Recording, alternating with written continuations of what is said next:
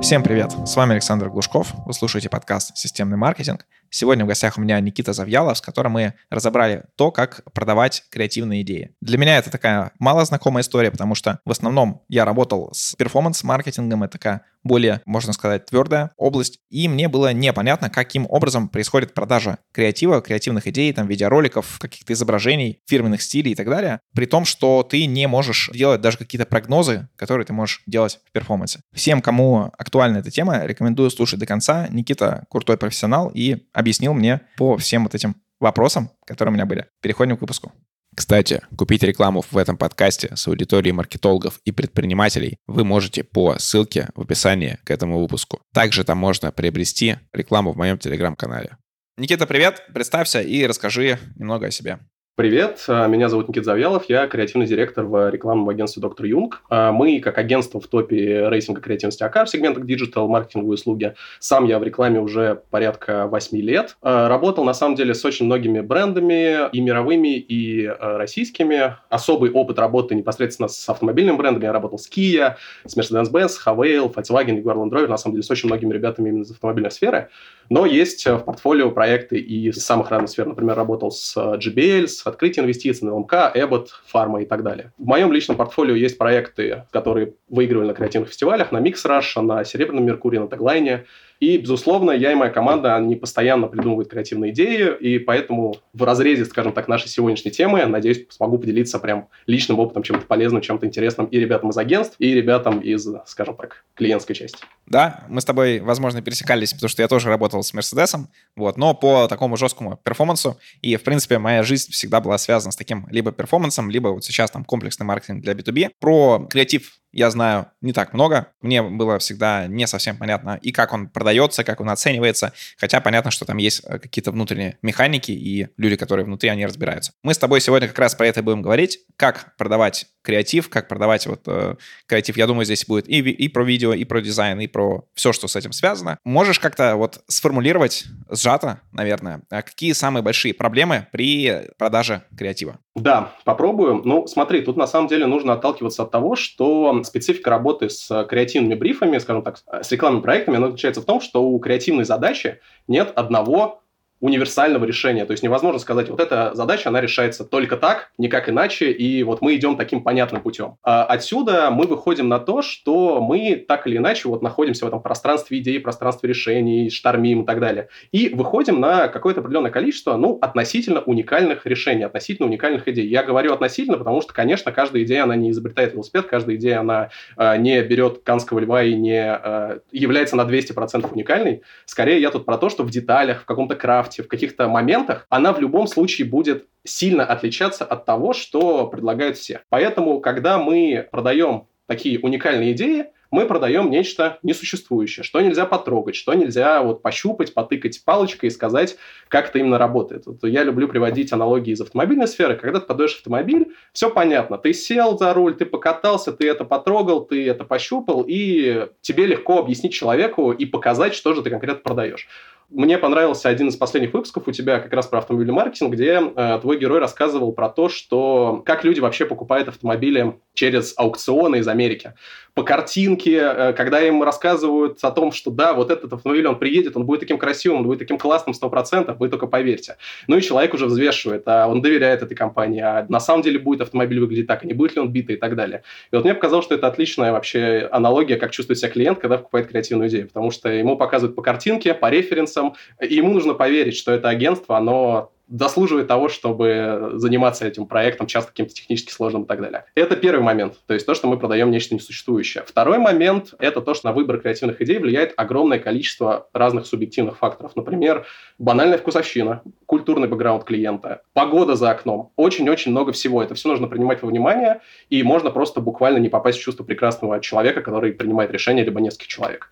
Как раз, безусловно, задача креативной команды тут максимально все разложить по полочкам, э, объяснить, что же ты продаешь, быть конкретными, но я думаю, об этом мы еще дальше поговорим. Да, поговорим. Давай немножко углубимся в, наверное, организационную структуру, если можно так сказать, скорее, хотя это какие-то вот алгоритмы, да, когда э, заказчик приходит к креаторам с заказом. Несколько раз я встречал такую историю. Э, чаще всего, естественно, это были маленькие компании, в крупных это уже, наверное, отлажено, когда сначала делался креатив, а потом под это все пытались э, запихнуть какие-нибудь э, там цели маркетинга, задачи, э, перформанс и так далее, и так далее. Работает ли это хоть когда-нибудь, либо всегда уже, когда ты идешь за креативом, у тебя должно быть готово понимание, зачем ты делаешь этот креатив, а чтобы не делать креатив ради креатива? Отвечая на этот вопрос, безусловно, всегда нужно отталкиваться от брифа клиента. То есть, конечно, бывает такая история, что идея, она скажем так, рождается без брифа, просто потому что мы постоянно находимся в этой сфере, мы постоянно смотрим разные брифы, э, разные кейсы, вдохновляемся, и на самом деле вдохновение, оно ловится не только на рекламных проектах, но и на самых разных вещах. Вот, поэтому, конечно, может родиться идея, потом появляется бриф, и ты отлично понимаешь, что вот эта конкретная идея, она может быть так или иначе модернизирована и по факту решать те задачи клиента, которые в конкретном брифе, которые ты до этого не знал, есть. И э, таким образом, та идея, которая у тебя родилась до этого, если ее немножко модернизировать, она может эти задачи решать. Но тут ключевое слово, что все равно идея так или иначе модернизируется и подстраивается под конкретные задачи, под э, то, что написано в брифе. Э, если этого не происходит, то это креатив ради креатива, а такого быть не должно, то есть э, так не работает. Мы записывали выпуск про дизайнеров, э, где вот несколько раз э, проходили по такой истории, что, например, дизайнер — это не э, креативная профессия, на самом деле, а достаточно техническая, с понятными инструментами. И если взять как аналогию, наверное, даже не дизайнер, а музыкантов. Потому что есть музыканты, которые профессионально, не знаю, учились э, в музыкальных школах, профессионально э, этим всем занимаются. А есть такие, типа, люди, которые считают себя креативными, которые самоучки, там, ничего не признают, там, не нот э, и так далее, и просто идут, и, типа, вроде как это тоже креатив. А если в рекламном креативе такая история, и э, по-любому же есть какие-то вот общие моменты, может быть, как четыре основных сюжета, которые есть во всех произведениях, они есть что-то подобное и для креатива в рекламе рекламе. Ну, смотри, то есть если продолжать вот твой пример с дизайнерами, действительно есть дизайнеры, которые условно как руки, которые решают конкретные прикладные задачи и работают строго в готовых рамках, грубо говоря, по ТЗ. Но есть э, отдельная история, это арт-директор. То есть по факту, на самом деле, это человек, который в себе э, включает и компетенции дизайнера, который может нарисовать что-то руками, что-то создать, но при этом, на самом деле, он очень сильный креативщик. И многие арт-директоры — это одновременно и креативные директора, то есть это все схожие компетенции. Поэтому, конечно, это немножко разные сферы. Хороший арт-директор, он одновременно с этим хороший креативщик. Он может не только придумать, но и нарисовать, реализовать, в общем, грубо говоря, весь проект практически в этом плане вести под ключ, ну, конечно, со своей командой в том числе. Давай перейдем тогда к, ближе к нашей основной теме, как именно это все продавать. Я, работаю с разными нишами клиентов, то есть там раньше это с e-commerce, сейчас это с B2B компаниями, выработал для себя а, некий такой шаблон а, презентации, то есть не в том смысле, что вот здесь подставить а, такие-то слова, здесь такие-то, а саму мысль и структуру того, как должна строиться а, презентация, какие там нужно заложить а, идеи, там смыслы и так далее, а, которые намного лучше работают. И часто от коллег, которые вот а, предлагают такие же услуги, у них часто бывает нет презентации, либо презентации вот такие, типа там на 40 слайдов, которые с вот этими вот а, маркированными списками, в которых что-то там сделано, текстом. А у меня же презентация это 5-6 слайдов, но такие жестко собранные, вот прям заложенные а, в структуру. И структура того, как я делаю продажу, она тоже достаточно формализованная. И я уже могу там на опыте э, понять, вот как я продаю. Расскажи про креативные идеи, есть ли какой-нибудь универсальный подход к тому, как продавать, ну, либо это твой какой-то подход, который э, позволяет лучше продавать креативные идеи. Да, на самом деле подход достаточно понятный, и вряд ли я тут, наверное, раскрою прям что-то супер новое, но главная мысль, которую я вот в этом блоке хотел бы донести, это то, что важно не залетать с идеей, вот прям, знаете, условно, когда ты говоришь, вот, мы сделаем это, почему, как. То есть, грубо говоря, важно не начинать с самой идеи рассказ. Очень важно центр идеи базировать на неком бэкграунде, на некой проблематике, на чем-то важном. То есть отсюда и появляется важная структура, которую, на мой взгляд, очень удобно вести и в презентациях. Э, наша команда так постоянно делает. И на самом деле, когда ты объясняешь идеи словесно. Э, такая трехчастная простая структура. Когда у тебя вначале есть некий базис, сетап, может даже инсайт, на котором все базируется. Далее уже идет сама суть идеи о том, что мы делаем, грубо говоря, название идеи и краткое объяснение, что конкретно будет происходить. А далее уже есть блок с некими механиками, где можно погрузиться в определенные детали, раскрыть вот эти детали того, что будет именно происходить, но, опять же, без, э, на мой взгляд, э, особенных подробностей. Сейчас я это коснусь. Сетап настолько, э, на мой взгляд, очень важен, потому что если ваша идея, как я сказал в начале, начинается сразу с того, что мы делаем, у клиента возникает огромное количество вопросов. Зайдет ли это аудитории? А почему вообще мы решили пойти именно таким путем? То есть это звучит на самом деле как такая стратегическая работа, но если ее не проводит в голове креативщик, если э, за этим сидит креативный директор, то часто на защите возникает огромное количество вопросов, и клиент просто не верит, что идея действительно сработает. Как пример такого условного сетапа, это любая проблематика а там из личной практики автомобили Махав не воспринимается как э, полноценный внедорожник. Исследования это подтверждают. Это некая проблематика, с которой мы можем работать и уже выводить на конкретную идею, которую мы кратко формулируем одним простым названием, объясняем, что именно мы будем делать. Например, э, берем какого-нибудь селебрити, который из своей основной профессии актера становится автоблогером, и снимаем с ним интересный обзор автомобиля. А дальше уже раскрываем механику, как мы будем это делать, что мы будем делать э, до конкретных деталей. Но вот э, то, что я сказал в начале про детали, на мой взгляд, на этапе таких первичных тендеров очень важно слишком сильно не закапываться в эти детали и не уделять прям очень сильное внимание именно механикам, потому что это сильно уводит от того, как клиент воспринимает идею в целом. На этом моменте он может уже уснуть и не понимать, что же хотите ему сказать, то есть уйти от самой сути идеи, от ее core части, скажем так, цельной. Поэтому э, тут важно быть аккуратным и, скажем так, не перетумачить. А вообще вот э, на встречах, мне кажется, что если ты продаешь что-то креативное, то твой собеседник, которому ты продаешь, с большой долей вероятности воспринимает это очень субъективно. Вот как раз то, что ты говорил, что вам понравилось, не понравилось, какая погода и так далее. А плюс э, есть какие-нибудь еще такие паттерны поведения. Например, я знаю, что когда мне предлагают что-то, вот что до этого я совсем не делал, то есть такая очень далекое что-то, а я всегда сначала отказываюсь, вот, и только там подумав еще там через какое-то время, я уже понимаю, что не, ну можно попробовать, и когда уже пробуешь, уже типа, ну ладно. Вот также я сейчас заказывал э, визуализацию себя в Инстаграме, потому что до этого делали просто какие-то там фотографии, а здесь вот именно такой подход брендовый, там у тебя сразу много фотографий, сразу с подбором того, как это будет, э, с кучей тоже всяких элементов. Вот, я туда не закапывался, я просто подумал, что вот, ну, типа, субъективно мне нормально, ну и все, погнали. Такая история очень сильно может э, влиять на выручку твоей компании, ну, твоего креативного агентства, если оно есть, потому что ты слишком много, вот есть вот этих субъективных моментов. Как можно их снижать, а, и вообще нужно ли добавлять туда каких-то более объективных историй, которые повышают конверсию. А, вот, да, ты на самом деле очень правильно сказал, то, что действительно огромное количество субъективных факторов влияет, а, вплоть до, как я уже говорил, до погоды за окном. На самом деле а, есть исследования, которые подтверждают, что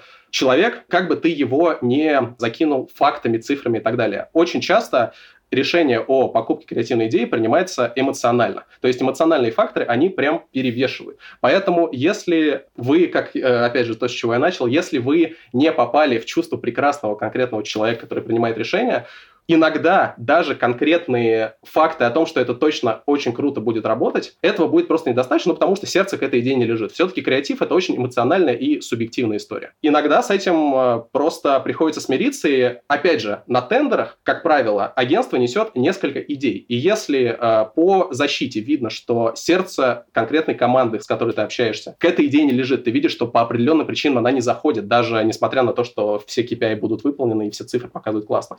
На мой взгляд, взгляд, не имеет смысла тратить огромное количество сил на то, чтобы биться об стенку и, э, ну, убеждать людей в том, что к чему их душа не лежит, то, что им не нравится. Лучше перейти к второй идее, сделать на нее акцент, перейти к третьей, то есть быть э, в этом плане более гибким, если, конечно, речь не идет об идее, в которую вы, ну, вложились настолько на 250%, что, ну, ни за что не хотите ее отпускать и действительно считаете, что это вот лучше, э, что в данный момент подходит клиенту. Но, как правило, когда речь идет о таких идеях, то и на тендер эта идея одна несется, и ну, она ставится во главу угла, как бы на, на нее делается основная ставка. Кстати, вот эта история про то, что если вы вложились в идею, это же действительно потом заметно. То есть даже человек, который там э, условно был со стороны, э, он может оценить, что во что-то вложилось много времени, во что-то времени, сил, э, вообще ресурсов. Вот как раз если вернуться к тем же презентациям, раньше я тоже делал такие большие презентации, такие условно ни о чем. А сейчас, когда я стал делать короткие презентации, в которых все заложено, то есть даже люди со стороны, они смотрят говорят, ну, блин, слушай, и вот это, и сразу все понятно. То есть это явно вот эта проработка проекта, которую невозможно симулировать, невозможно э, какие-нибудь сделать шаблонные истории, которые все это закроют. Как раз давай про презентации и портфолио. Насколько я знаю, в креативной индустрии как раз очень важно получение различных вот этих премий фестивальных. У нас про это даже был один выпуск про фестивальный маркетинг, и ты тоже упомянул там и Silver Mercury и так далее.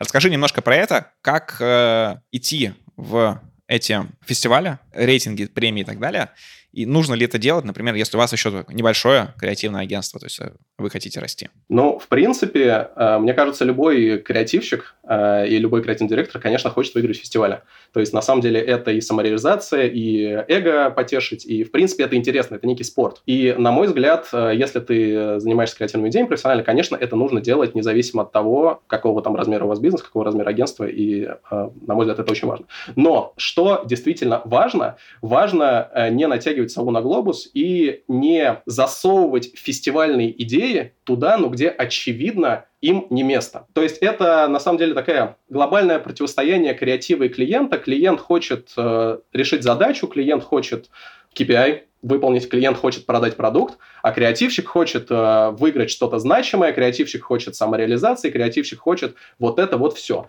И если одна часть слишком перевешивает, то есть если креативщик э, начинает, грубо говоря, слишком много на себя брать и забывать про то, ради чего он работает, то есть про задачи клиента, про его бэкграунд, про его интересы, то, как правило, ничего хорошего не получается, и фестиваль не выигрывает, потому что клиент говорит, ну, это слишком фестивально, это смело, зачем вообще это нам, можно сделать намного проще и получить там те же самые цифры, а то и лучше. И плюс, на самом деле, ключевая проблема заключается в том, что хороший фестивальный кейс – это часто эффективный кейс. Ну, во-первых, есть фестивали, э, заточенные на эффективность. Ну и, в принципе, хорошая идея, если она действительно выстрелила, если она действительно была заметна, если она хорошая с креативной точки зрения, то она так или иначе будет эффективной и покажет хорошие цифры. А значит, с ней можно выиграть фестиваль. Поэтому как бы одно с другое э, цепляется. Нужно в главу угла все равно ставить интересы клиента, в главу угла ставить бриф. Вот то, с чего мы начали. То, что э, хорошей идеи все равно без брифа быть не может. Все равно, даже если идея родилась у вас до этого, она будет сильно модернизирована под бриф. Про фестивальные кейсы я тут, наверное, расширю, что это касается не только креативщиков, а, в принципе, маркетологов, потому что все воспринимают как кейс, ну, маркетологи воспринимают кейс, это надо сделать что-то такое необычное, как мы там супер что-то там изобрели самолет, хотя на самом деле вот лучше всего у меня, по крайней мере, работают кейсы, когда мы просто расписываем, как мы работаем с клиентами, какие там а, были этапы, как мы заходили, какие были а, изначально понимания у клиента о маркетинге, что мы сделали, как мы выстроили цепочку. Это,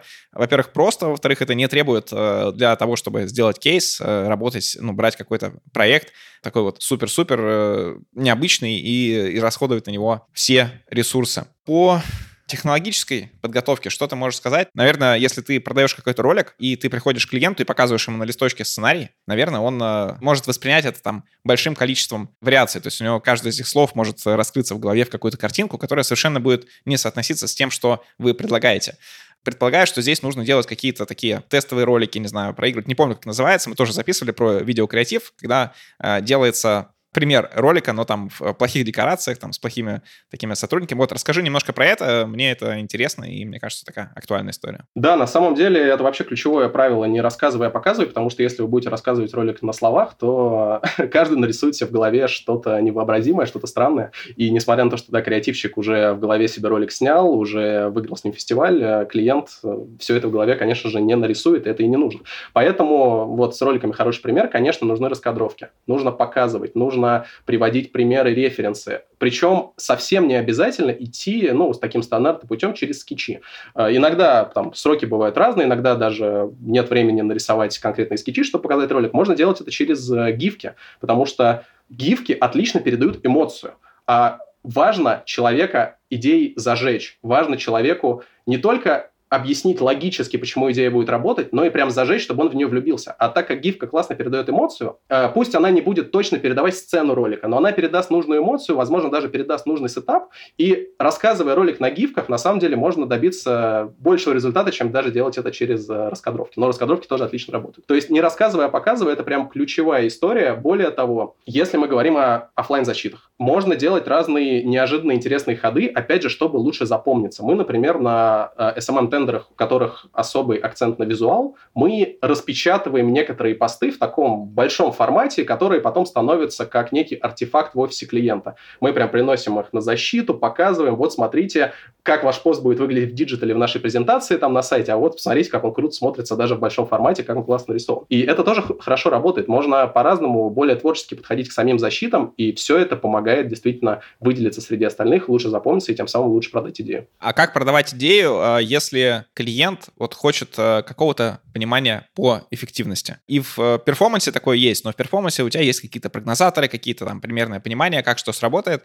А в креативе же таких вещей, как мне кажется, меньше. Или есть какие-то вот э, истории, какие-то моменты, с помощью которых можно улучшить вот эту вот историю? Есть э, стратегический отдел, стратегия, от которой все базируется. на самом деле э, при работе с брифом, безусловно, первые, кто начинают э, полноценную работу над брифом, это именно стратегия. И от стратегии потом уже все переходит в креатив. Креатив работает по факту с э, креативным брифом, который приходит из стратегии. Поэтому, безусловно, весь хороший креатив базируется на логических, понятных э, цепочках, на логических, понятных фактах, за который как раз отвечает стратегический отдел, который может это четко по полочкам хорошо разложить. Но очень важно, на мой взгляд, чтобы и креативщик думал стратегически. Потому что если креативщик думает только абстрактно, э, иногда это хорошо для каких-то очень таких отлетевших идей, но если креативщик не может приземлить идею на конкретику и то же самое не может разложить это по полочкам, то это на самом деле проблема. Начинается тот самый креатив ради креатива, которого нужно избегать. А, поэтому, а, да, в креативе не все можно посчитать, но многое можно посчитать, многое можно обосновать, и стратегия этим профессионально занимается и успешно. А если сталкиваешься с тем, что клиент, вот он а, субъективно ему не нравится. Стоит ли как-то его переубеждать, как-то вот э, натаскивать, не знаю, каким-то образом все-таки свою идею проталкивать ему, ему в голову, или проще условно сделать заново и забить на такого клиента?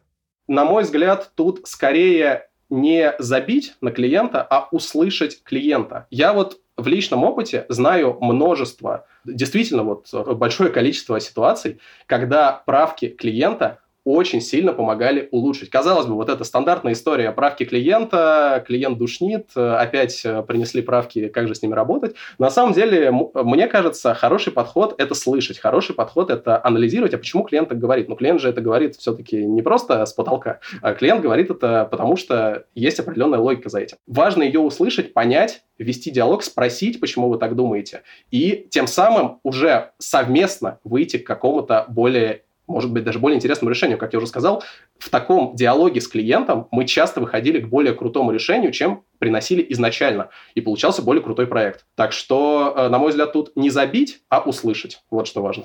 Супер. Э, Еще одна история из перформанса. Я все буду говорить такими аналогиями, потому что для меня это, наверное, ближе.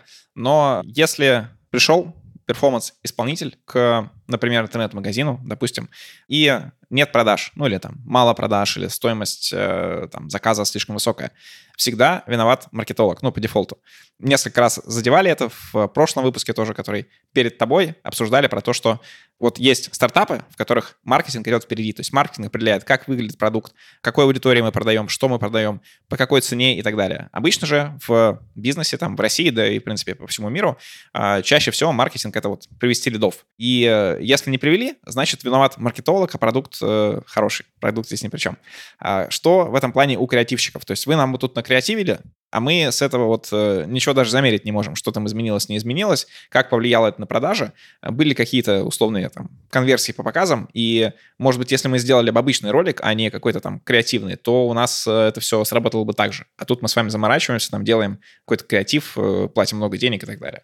А, ну, э, безусловно, э, ситуации, когда клиент чем-то недоволен, они могут случаться, и тут как раз важно закапываться и проводить некие встречи общие с клиентом, где проводить некий разбор полетов, что же пошло не так, в чем именно была совершена ошибка, и закапываться в эти детали, потому что тут может быть огромное количество причин, почему та или иная история не сработала, вплоть до причин, которые мы просто не можем прогнозировать, не знаю, там в мире что случилось, новость какая-то вышла, и та креативная идея, которая до этого смотрелась идеально, классно и всем очень нравилась, просто в одночасье превращается в то, что, ну, надо там срочно убирать и не делать так. Так, конечно, бывает. От этого никто не застрахован. Как я говорил, креатив – это такая субъективная история, которая зависит от огромного количества факторов.